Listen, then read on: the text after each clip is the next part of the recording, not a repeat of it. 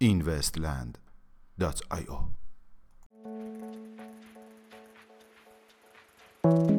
سلام. با اینوستیلی دوشنبه سوم تیر ماه 1398 در خدمت شما هستیم. انتقاد جوزف لوبین از پروژه لیبرا رسانه فیسبوک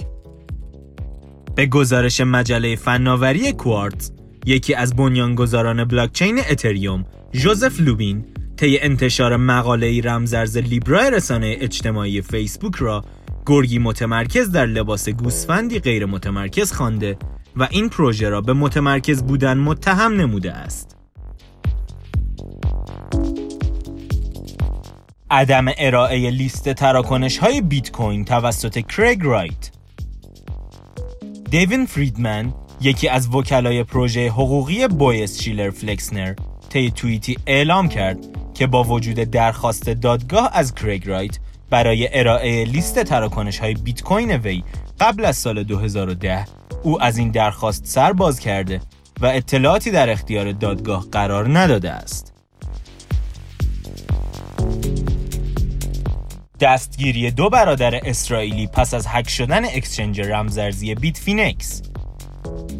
به گزارش خبرگزاری مالی Finance Magnates دو برادر اسرائیلی اخیرا به اتهام هک کردن exchange رمزارزی بیت فینکس و همچنین حملات فیشینگ دیگر دستگیر شدند. راه اندازی پلتفرم بلاکچینی جدیدی برای زیکش به گزارش خبرگزاری رمزارزی ForkLog کمپانی ECC که توسعه دهنده رمزارز زیکش می باشد اخیرا اعلام کرده است که در حال راه اندازی یک بلاکچین مقیاس پذیر برای زیکش می باشد. میانگین قیمت 24 ساعته بیت کوین 10880 دلار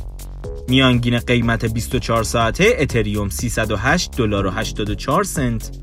و مارکت کپ کلی رمزارزها به حدود 327 میلیارد دلار رسید که نسبت به روز گذشته 4 میلیارد دلار افزایش یافته است.